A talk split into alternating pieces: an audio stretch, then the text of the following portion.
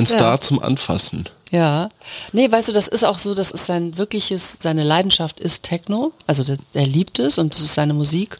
Er hört auch nichts anderes so, vielleicht mal ab und zu ein bisschen, aber wir haben das so mitgekriegt, dass das wirklich, also gerade das Warm-up hinter den Kulissen, wenn er da, also für ihn ist der Abend so ein Flow, ne? Also müsst ihr euch das so vorstellen, bevor er auf die Bühne geht, das ist eigentlich so wie in seinem Jugendzimmer, dann muss er erstmal vorglühen, also Wodka Red Bull und dann 2 Stunden mindestens mit einer fetten Anlage, richtig, richtig lauter Sound, sodass sie sich teilweise bei den Konzerten beschweren, weil es im Backstage so laut ist, lauter als fast auf der Bühne so ungefähr. Herzlich willkommen zum Mutmach-Podcast von Funke mit Suse, Paul und Hajo Schumacher. Heute ist Mutmach-Mittwoch mit prominenten Expertinnen und anderen klugen Leuten, die uns ein bisschen schlauer machen. Der Mutmach-Podcast auf iTunes, Spotify und überall, wo es Podcasts gibt. Gerne abonnieren, das ist für euch kostenlos, aber für uns ein Kompliment, das wirklich Mut macht. Und jetzt geht's los. Und da sind wir schon wieder, diesmal in anderer Besetzung. Hallo lieber Paul. Hallo Mama. Und wir haben eine Gästin, nämlich Cordula Kablitz Post ist bei uns. Liebe Cordula, hallo, es freut mich total, dass du hier bist und um dich ein bisschen näher vorzustellen, du bist Autorin, Regisseurin, Produzentin. Du hast eine unglaublich lange Filmografie, genau. Ja. Und wir sind eigentlich seit 30 Jahren befreundet und ich war echt fassungslos, als ich deinen Wikipedia-Eintrag gelesen habe. Hast du das vorher noch nicht gemacht? Nee, das mache ich normalerweise ja nicht so. Ich kenne dich halt eher so in so einem privateren Rahmen, aber ich kenne natürlich auch so deine letzten Filme und um die soll es heute ein bisschen gehen und vor allen Dingen den allerletzten, nämlich Scooter. Und ich sag nur... Fuck 2020. Genau. Hallo erstmal. Ich freue mich total, dass ihr mich eingeladen habt. Ich beobachte und höre diesen Podcast ja schon eine Weile und finde es toll, was ihr hier macht und habe mich richtig gefreut, dass du mich gefragt hast. Ja. Ich bin mal ganz ehrlich.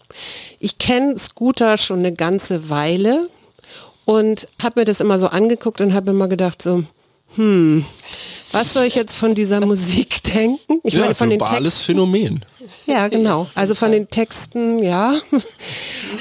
Wie heißt dieses noch? Es gibt doch so einen Ausruf, wofür den er auch die goldene Schallplatte bekommen hat. Hyper Hyper, genau. Ja. Hyper Hyper. Eigentlich kennt, glaube ich, jeder. Ja, großartig. Ja. Genauso hätten wir das eigentlich hier begrüßen müssen. Einmal kurz im kollektiven Gedächtnis der Menschheit verankert. Forever. Ja, forever. Ja.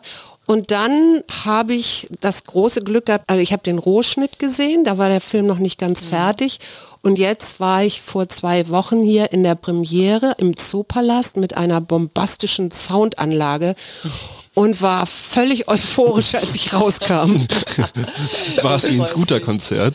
Ja, genau. Ist ja kein Konzertfilm, das muss man nochmal dazu sagen. Also erstmal, ja, es war wirklich ein Wahnsinnsabend. Für mich war das so ein Highlight meiner Karriere bisher, weil Zoopalast bedeutet mir auch wirklich was. Es hat ja eine Geschichte, als Premierenkino ja auch schon 100 Jahre und das war für mich so, wow, endlich mal da, toll. Also das war eine besondere Premiere auf jeden Fall. Ich habe ja gedacht, das wäre für dich das Größte gewesen, weil du vor ein paar Jahren, du hast ja mit den Toten Hosen auch einen Film gemacht und da waren wir ja im Friedrichstadtpalast. Genau, da waren wir im Friedrichstadtpalast und du hast ja sogar ein Foto gekriegt oder ne, das hängt da im Friedrichstadtpalast. Ich hätte mal gedacht, das ist dein Highlight gewesen. Nee, das stimmt. Also man vergisst die Highlights dann, wenn die ein paar Jahre zurückliegen.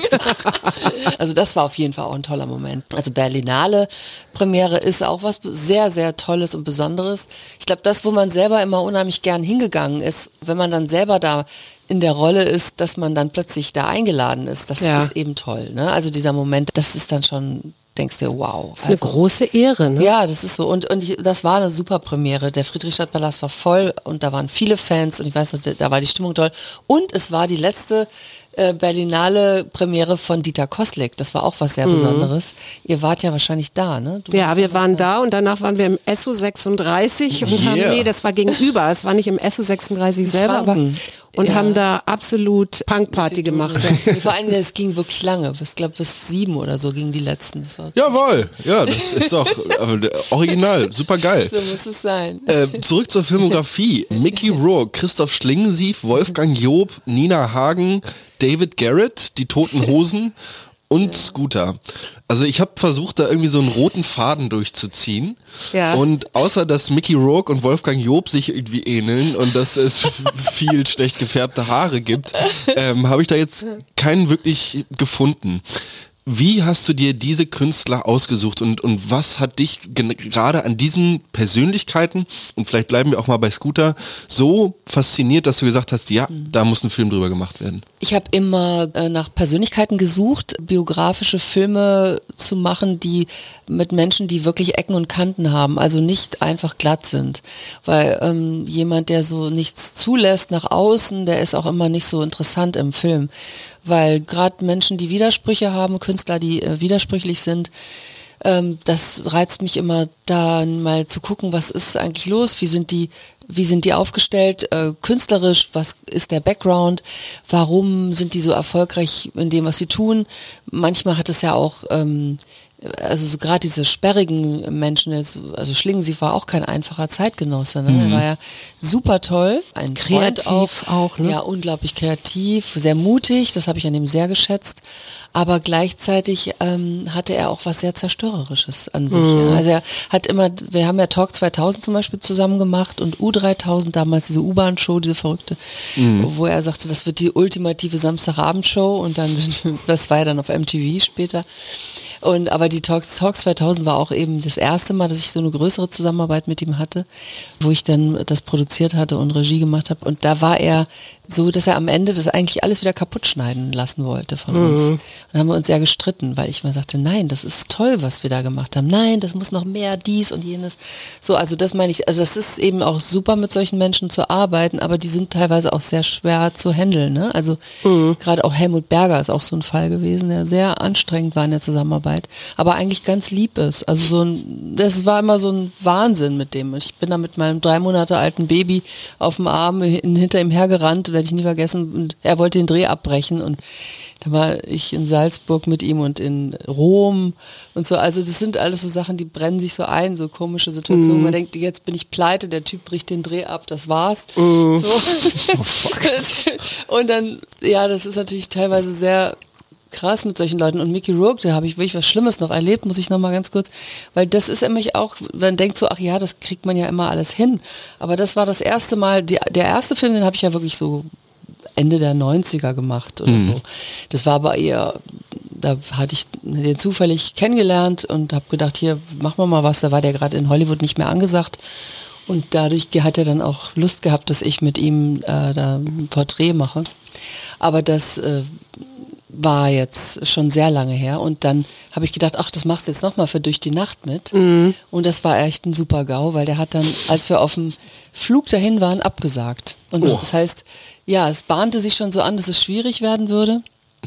Und das sollte mit Toni Garn sein, diese Model, ja. Und der fand die nämlich so toll und dann hat sie ihm aber im Korb gegeben und dann war die Sache gelaufen. Also da höre ich so ein bisschen auch, du hast gesagt, schwierige Menschen, also muss man Kanten, mit Ecken und Kanten, muss man so sein, um dann so berühmt zu werden? Ich weiß nicht, also es gibt ja auch andere, also sicherlich, die auch sehr berühmt sind und nicht so schwierig. Aber ich gehe immer nach meinem Bauchgefühl, ob mich dieser Künstler anspricht, interessiert, ob ich da was wissen will. Ich kann das eigentlich sehr schwer begründen, also um deine Frage zu beantworten. Nina Hagen war für mich ein Idol, also als sie für mich auch war, absolut, habe ich die so verehrt und auch wirklich lange und oft mit ihr gearbeitet und fand die immer toll. Die ist auch toll. Das ist einfach eine tolle Frau. Und David Garrett? Naja, das ist vielleicht sehr ungewöhnlich, weil man auf den ersten Blick auch denkt, warum ist David Garrett? Und wo sind da die Kanten? Genau, also die Kanten gibt es in seiner Kindheit. Also ganz krasse Geschichte, Lebensgeschichte. Ja. Also der hat wirklich, der ist ja ein Wunderkind gewesen und wurde auch entsprechend gedrillt, muss man echt sagen. Und hat sich auch selber gedrillt natürlich. Ab einem gewissen Punkt war dann auch nicht mehr in der Schule. Das war für ihn auch, glaube ich, ganz schön heftig. Also der Vater als Lehrer, also diese Mischung war nicht so toll. Dann hat der Vater ihn aber gemanagt, mehr oder weniger, ne, als er noch so ein Teenager war. Und dann ist er irgendwann ausgebrochen aus diesem ganzen, also der hat richtig körperliche Ausfallerscheinungen gehabt. Oh.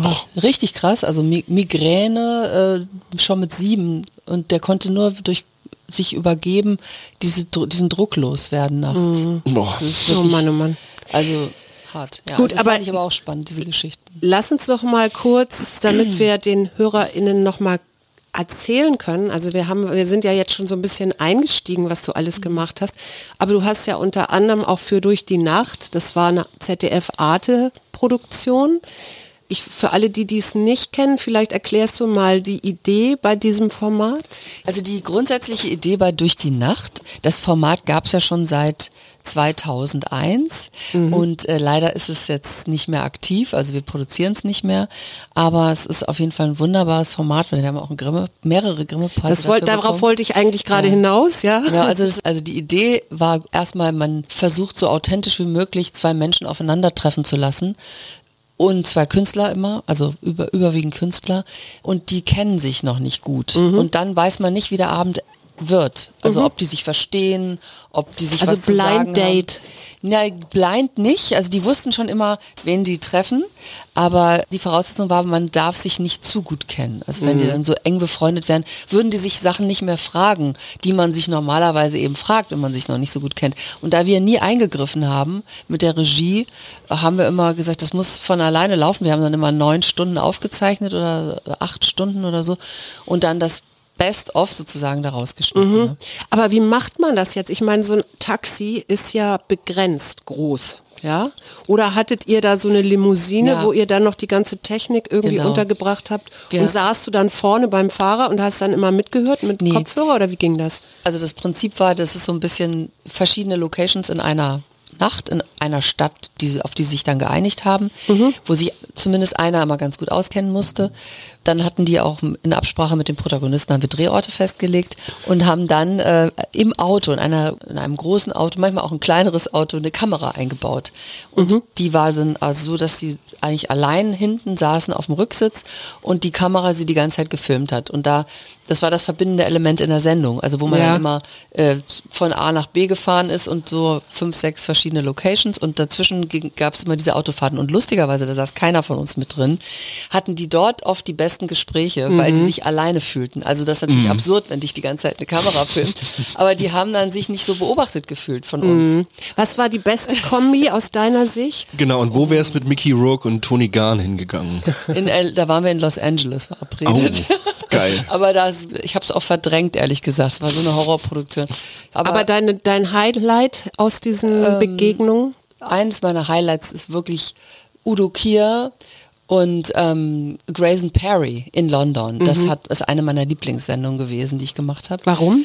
Weil Udo Kier so toll war. Der hat sich, und Grayson Perry auch, das ist ja ein Wahnsinnskünstler, der sieht ja immer aus wie Alice in Wonderland. Ja. Ne? So, mit so einer kleinen Puppe läuft er dann rum, wenn er arbeitet.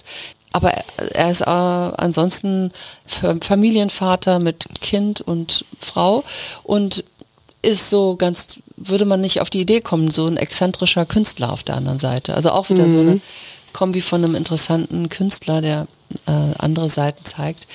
Und Udo Kier, den kenne ich schon sehr lange, aber das ist einer meiner Lieblingsschauspieler, auch durch Schlingensief lustigerweise.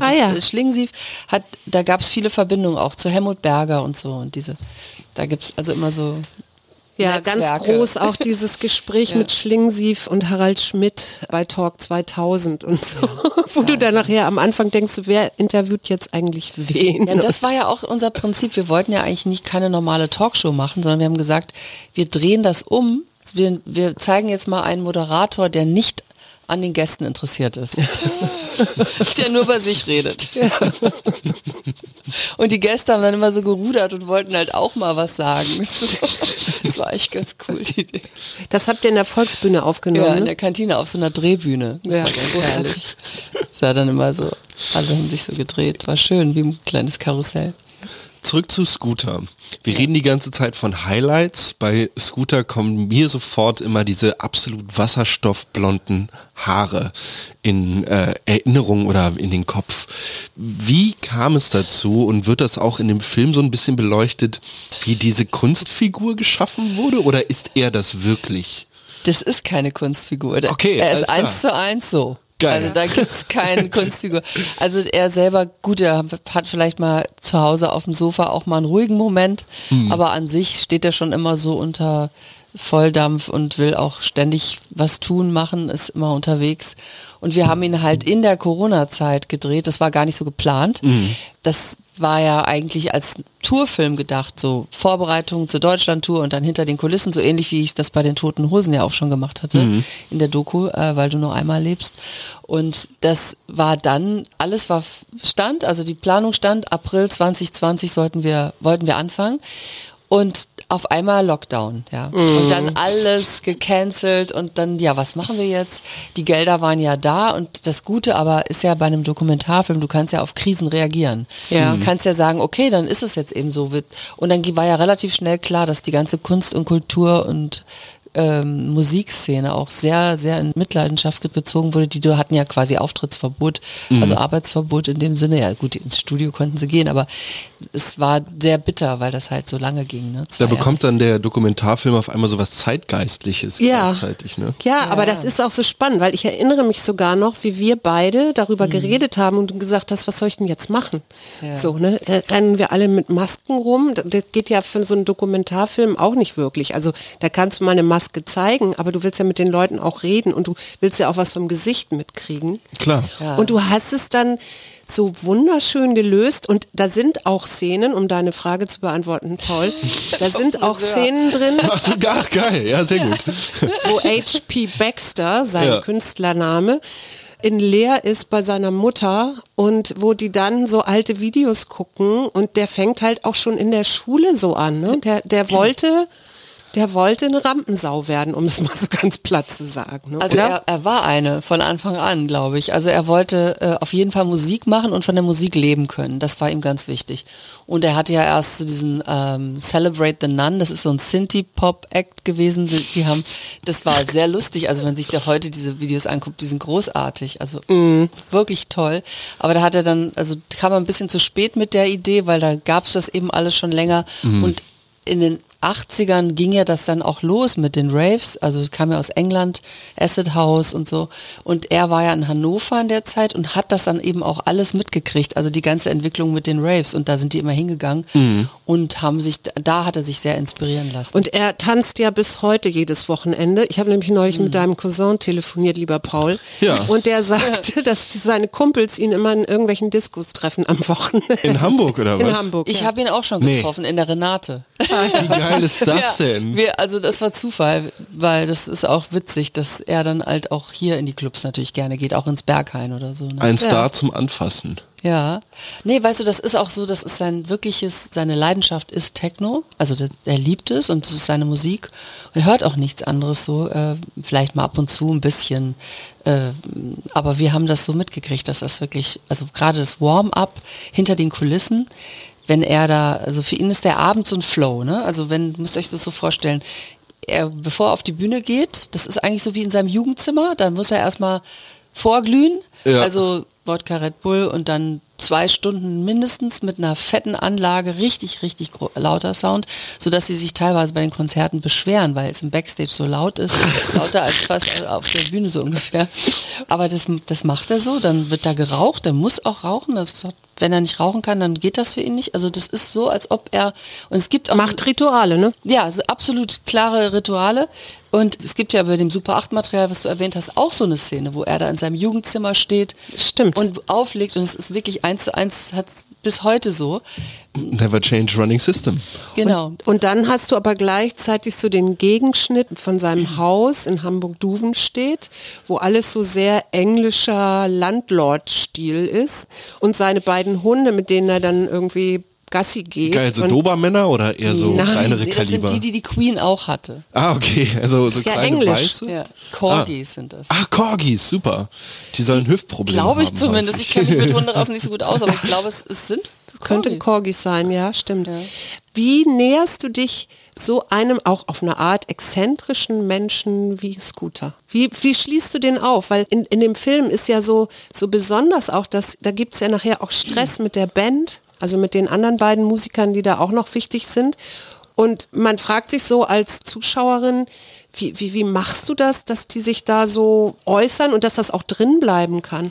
Also erstmal ist es ja so, dass du dich vorher mal triffst und guckst, ob man sich überhaupt sympathisch ist. Also wenn das nämlich da nicht gleich irgendeine Ebene ist, dann brauchst du so ein Projekt gar nicht erst anfangen, weil das sind ja dann wirklich mehrere Jahre, die man sich da mit so einem Kinofilm dann auch beschäftigt.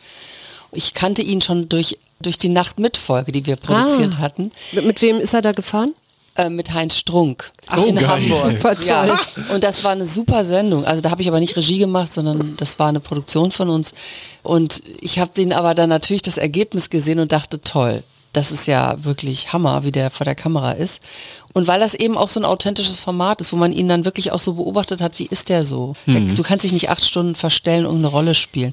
Und das war dann eben so, dass ich dachte, Mensch, ist ja ein spannender Typ irgendwie auch, weil er doch sehr, also er überrascht dich oft mit Dingen, die er weiß oder tut. Und das ist einfach, er ist nicht hohl, also was viele denken oder so. Im Gegenteil. Also er liest ja auch Thomas Bernhard sehr gerne und Wellbeck und so. Ja. Also ist jetzt nicht, also ich glaube, er wird unterschätzt immer noch in Deutschland. Und er hat ja sehr viel Erfolg im Ausland. Und das fand ich auch spannend selber zu erleben. Wie wir dann 21 sind wir ja dann nach England auf dem Festival, Creamfields.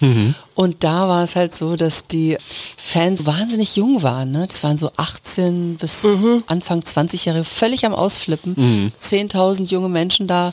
Erstmal war es ja wegen der Pandemie für uns was ganz Besonderes, da wieder auf ein Festival gehen zu können. Es war bei uns ja damals noch nicht möglich im Sommer 21. Aber dort ging's und die waren ja alle so auch happy, dass auch da natürlich war das wieder frisch. Ne? Ja. Alle schon geimpft und so und dann...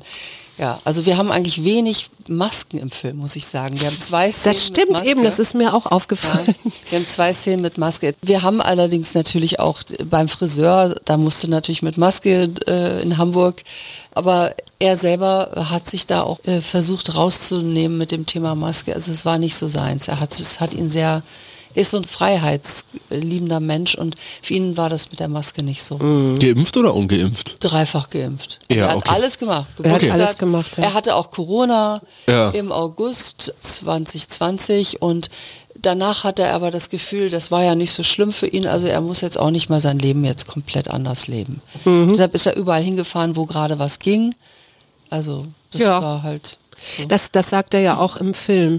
Ich fand so beeindruckend und wie gesagt, ich kann mit der Musik eigentlich gar nicht, aber ich war so beeindruckt, wie dann auch immer wieder so, dann sagt er am Anfang, nee, Autokino jetzt, ne? Also als klar war, die großen Konzerte im Ausland, alles abgesagt und dann kommt sein Booker irgendwie auf die Idee, oder ich weiß nicht, ob es sein Booker ist, aber die kommen dann auf die Idee, ja, Autokino, da sagt er, nee, das macht er niemals. Und dann hast du so ein paar Minuten später, siehst du dann, wie sie da im Autokino sind und die Leute ausflippen in diesen Autos mit Blinkkonzert und weiß ich nicht.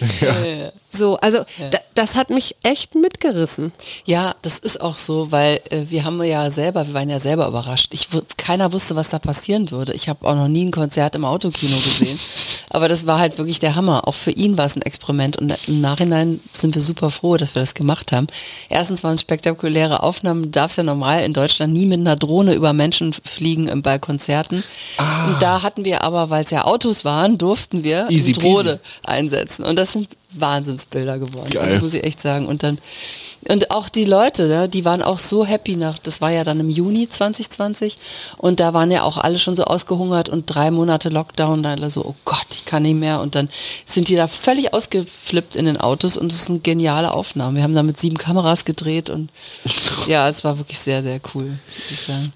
Ich finde ja interessant, was du vorhin gesagt hast, und zwar, dass du das Gefühl hast, dass Scooter in Deutschland immer noch nicht so ganz ernst genommen wird. Und ich muss sagen, ich bin meinem Vater da sehr dankbar, der irgendwann mal beschlossen hat, er hat jetzt so eine Bucketlist von Konzerten, die er bis zum Ende seines Lebens auf jeden Fall noch gesehen haben muss. Und da war jetzt auch schon ein Scooter-Konzert dabei. Das heißt, ich stand zusammen mit meinem Vater schon in einer wütenden Menge von völlig entrückten Menschen, die zum Teil Verkehrspylonen auf dem Kopf trugen oder irgendwelche komischen Lichterhandschuhe trugen oder, weiß ich nicht, auch so in Schlüppern oder so dann halt da über den Boden rutschten. Also es war wirklich abgefahren. Und unglaublich internationales Publikum.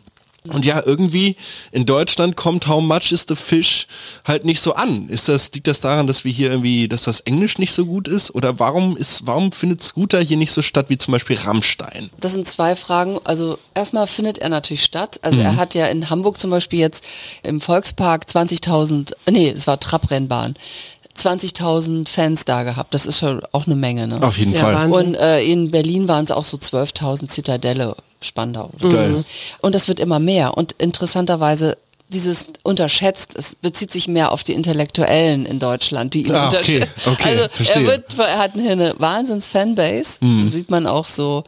Und die werden halt auch jünger, die Leute. Und ich glaube, das ist auch der Trick, was keine Retro-Band ist, weil die haben immer mit jungen Produzenten auch gearbeitet in den letzten Jahren und jeder bringt da so seinen Einfluss auch ein bisschen rein, ne? Also das sagst du, okay, und Jens Thäle, der Manager, ist wahnsinnig wichtig, 4. Bandmitglied, hat aber immer auch den Sound und also mitgestaltet. Und dass das nicht alt wird oder altbacken klingt, ist denen unheimlich wichtig. Also dass sie nicht wie eine 80s-Band klingen oder 80s-Truppe. Und deswegen, ja, ist es wahrscheinlich auch noch so erfolgreich und die haben bei Lollapalooza auch gespielt vor 3 Jahren oder 2019. Absoluter Headliner. Und für mich ist dieser Film, auch weil Scooter ja auch so mein Jahrgang ist, ein Film, den man, also auch um Musikgeschichte zu verstehen, weil der ist ja jetzt 30 Jahre oder wie viel sind das jetzt im Band Geschäft? 30. Ja, genau. Musikgeschichte zu verstehen, auch für mich als jemand, der in Hamburg groß geworden ist. Und das war für mich schon alleine spannend. Also ich finde, dafür lohnt es sich schon, in diesen Film zu gehen, weil das wirklich eine lange Zeit erzählt. Und weil ich finde, dass das hat so einen zeitdokumentarischen Charakter auch. Ja. Also mir war wichtig, mal einen ernsthaften Film zu machen über Scooter und über H.P. Baxter, weil es noch keinen gab. Also das ist wirklich ein Phänomen, was es gibt, gesellschaftlich auch betrachtet, gibt es ja einfach unglaublich lange schon, jetzt 2. Generation Fans, also, ne? Und ich finde, das war einfach mal eine Sache wert, er ist ja so medial schon präsent immer, aber dass man mal in die Tiefe geht und sagt, was ist eigentlich mit dem Archivmaterial, wie hat sich alles angefangen, und dann haben wir bei der Mutter in Leer gedreht, also das war auch super in Ostfriesland und so. Die Mutter war ja auch auf dem Konzert nachher, als er dann irgendwie dieses Jahr wieder spielen durfte, war Mutti auch mittendrin, Auf jeden Fall, die ist großer Fan, also die ist 81 und flippt völlig aus immer auf den Konzerten. Und wie ist der Techno jetzt zu Scooter gekommen, oder ist Scooter zum Techno gekommen, weil ich meine, Berlin gilt ja eigentlich so als das Mekka, oder nicht? Ja, aber das war ja durch die englischen Raves damals in Hannover, also es ging ja eigentlich los, Ende der 80er schon, kam das ja aus England und dann später halt Detroit, also Techno kommen ja eigentlich aus verschiedenen Richtungen zu uns und wir haben es natürlich dann auch selber hier kreiert, also zum Mauerfall hin hat ja hier alles explodiert, die ganze Szene ist ja wahnsinnig groß geworden, erst durch den Mauerfall, ne? Wisst ihr ja alles, die Storys. Aber ich meine, also das ist etwas, was ihn begeistert hat von Anfang an und er liebt diese Musik und er will also diese elektronische Musik halt auch selber machen. Und ist er eher Produzent oder eher Musiker, was würdest du sagen? Also er kann technisch das jetzt nicht selber machen, ne? Also er kann sich nicht an den Rechner setzen oder an so ein Programm und das dann kreieren. Er hat dafür immer jemand, der es für ihn macht. Also aus der Band. Jemand. Er hat die Idee. Aber er schreibt die Texte selber. Er schreibt die Texte, und er hat auch die Grundidee und also er sagt, so und so soll das klingen und dann technisch kann er es jetzt nicht umsetzen. Aber er weiß, wie es klingen soll und er ist natürlich derjenige, der es dann auch nach außen transportieren muss, also auf der Bühne sein Gesicht hinhält und auch sonst als Gesicht der Band natürlich ist. Und er muss ja hinter den Sachen stehen können, also es ist seine Idee grundsätzlich. Ja. Scooter sind also eigentlich 4 Leute, Manager plus H.P. Baxter plus 2. Genau. Und diese zwei haben sich, du meintest vorhin, es wird immer wieder mit jungen Produzenten auch zusammengearbeitet, die tauschen sich aber nicht, oder doch? Der junge Produzent kommt dann noch additionally Also die dazu? Haben sie ja leider in dem Film, sieht man ja, wie die sich jetzt auch dann verstreiten. Die aktuelle Band gibt es in der Form, die man im Film sieht, jetzt nicht mehr. Mhm. Die haben jetzt jemand von, der vorher schon in der Band war, der ist wieder drin. Jay Frog ist sein Künstlername. Oh, super. Ja, die heißen alle irgendwie, haben eigentlich alle deutsche Namen und werden dann immer so eingeenglischt, die Namen.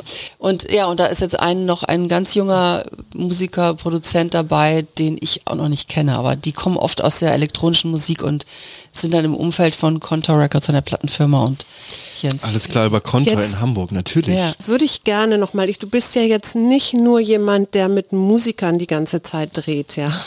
Gott sei Dank. Ja. Vielleicht abschließend zu Scooter, wo kann man den sehen? Ich lege es euch wirklich ans Herz, geht da rein. Ein Film, der eine bestimmte Zeit erzählt, er macht gute Laune und man kommt da raus und hat ein Dauergrinsen im Gesicht. Ja, es ist halt sehr unterhaltsam geworden, dadurch, dass ich mit einer wunderbaren Editorin Mechthild Barth jetzt zum zweiten Mal zusammenarbeite, die hat einen Humor und wir haben echt viel gelacht im Schnitt und ich glaube, das merkt man. Ich sag nur Bimbam. Ja. Genau, das Texten. Wie lange braucht er für den Text? Ach, das ist unterschiedlich. Ah, okay. Das wird im Film jetzt ein bisschen so getan, als ob das mal eben so rausgehauen wird. Aber zum Beispiel diese Szene, die dann drin ist, dieses Lied ist nie erschienen. Ich habe mal gesagt, bringt das doch mal raus zum Filmstart, das wäre doch super lustig. Nee, das ist nicht gut genug. Das haben sie dann einfach wieder getrashed. Genau, aber jetzt möchte ich eigentlich noch ganz kurz vor Schluss auf den Film, der mein absoluter Lieblingsfilm von dir ist, der in dem Fall auch wirklich... ja, eine Person beleuchtet, die auch wirklich ganz viele Ecken und Kanten hat, so wie du sagst.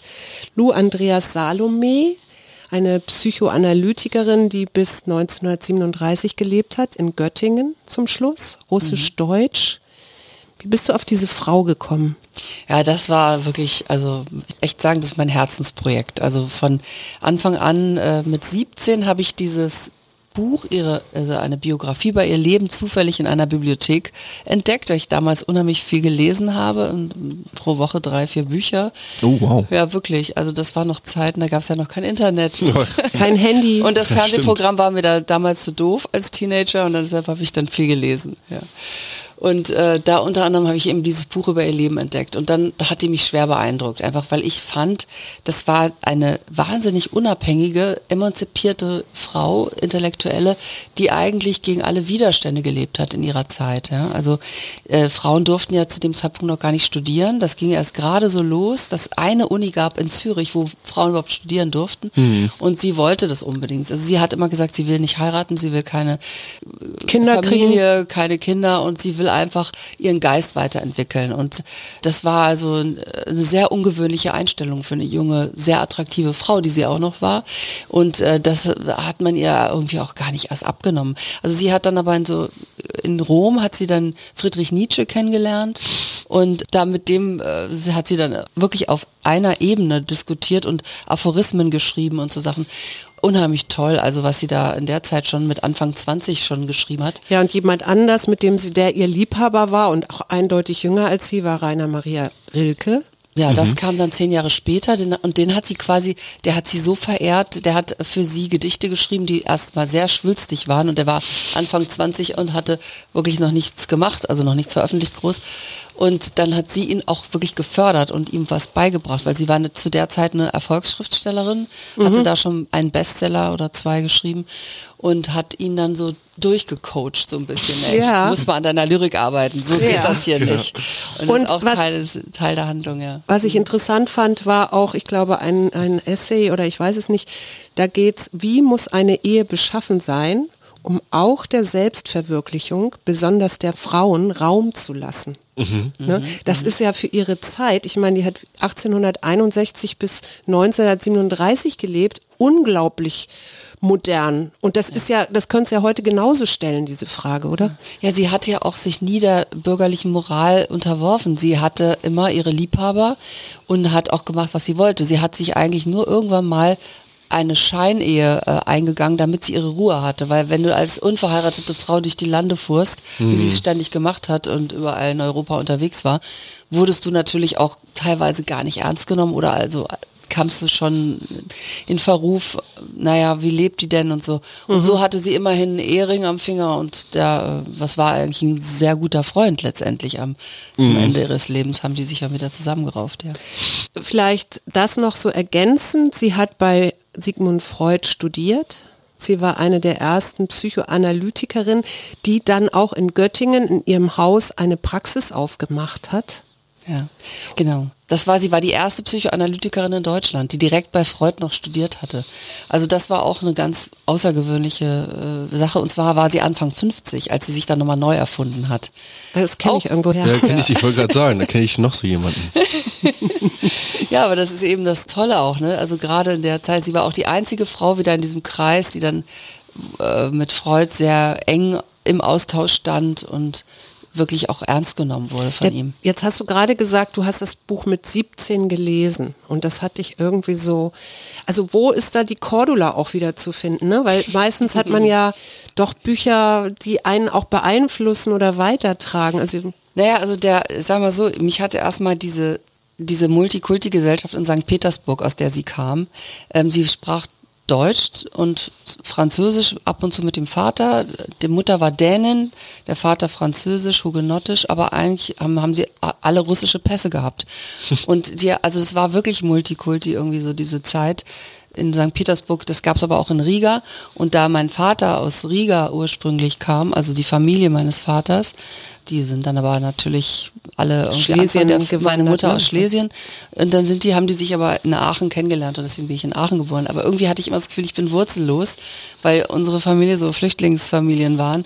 Und man hat dann irgendwie nach Wurzeln gesucht. Und ich glaube, das habe ich in der Zeit, dann zum ersten Mal so eine biografische Geschichte, die halt dort in der Region verortet war, weil meine Familie auch russische Pässe hatte früher. Also wow. War ja da, irgendwas hat da geklickt, ich weiß nicht. Und natürlich, weil sie so eine starke, unabhängige Frau war. Und ich finde, als ich so 17 war, da gab es noch sehr wenig Role Models, außer Nina Hagen. Ja, genau. Also wirklich, eine unabhängige, starke Frau zu finden, die ihren eigenen Weg geht, war in den 70ern und 80ern sehr, sehr selten zu finden. Ja, ich finde, besser kann man es nicht zusammenbinden. Ich habe immer am Ende eine Frage noch. Ja, hau raus. Was macht dir Mut? Oh, was macht mir Mut? Also mir macht Mut, wenn ich sehe, dass Menschen optimistisch sind, wenn ich sehe, dass meine Kinder gesund sind, wenn ich sehe, dass trotz allem politischen Horror, dass es trotzdem irgendwie im Kleinen Menschen noch freundlich miteinander sind, sich gegenseitig Kraft und Mut geben. Ich finde, man muss eigentlich im Alltag versuchen, das Leben so zu leben, dass einem jeden Tag wirklich Spaß macht, das Leben. Also angenehm, gut mit Menschen gut umgehen, lächeln, nicht immer so eine Fresse ziehen, weil das haben wir ja in Berlin auch immer gern bei dem scheiß Wetter. Da ist ja jeder genervt. So Berliner Schnauze, aber ich finde, man muss sich da bewusst manchmal sagen, hey, hallo, ich bin gesund, mir geht's doch ganz gut eigentlich, kann doch froh sein. Ja. So, warum soll ich denn nicht mal lächeln? Eigentlich kann man sogar löschen, oder? Ja, genau. Ja. Einfach mal mehr lächeln. Und das ganz so, auch. Mir geht's gut. Mir geht's gut. Ja, genau. Das ist die positive Affirmation, die sollte man sich ja sowieso jeden Tag sagen. Ne? Auf jeden Fall. Ja. Also wir werden sicher auch noch mal irgendwann über deine ganzen anderen Filme sprechen. Ich freue mich total, dass du da warst. Wie lange kann man Scooter jetzt in den Kinos noch sehen? Also wenn man sich dafür interessiert, sollte man das schnell tun, weil es ist eine Eventprogrammierung. Das heißt, die ist halt eigentlich so auf 1-2 Wochen angelegt und es ist auch nicht dauerhaft, sondern man muss dann schon gucken, in welchem Kino läuft der jetzt, zu welcher Uhrzeit. Ne, also das ist dann nicht so einfach manchmal. Gerade jetzt nach Corona hat sich es im Kino auch sehr viel verändert. Also das ist schon so, dass Avatar macht natürlich die Seele voll. Da hatten wir auch ein bisschen so, wo passen wir jetzt hier noch rein? So, aber im Endeffekt ist es schon toll, dass das Kino wieder da ist und dass Leute auch reingehen. Das ist natürlich schön. Also Leute, ich kann nur sagen, geht da rein, ihr kommt fröhlich wieder raus und auch wenn es nicht eure Musik ist, scheißegal, es macht Spaß. Und ich sag Hyper Hyper. Vielen Dank, dass du da warst. Danke Tschüss. Euch auch. War schön. Das war der Mutmach-Podcast von Funke. Jeden Montag, Mittwoch, Freitag ganz frisch. Unterstützt uns bei steady.fm, folgt uns auf Instagram oder hinterlasst gerne eine nette Bewertung. Wir hören uns.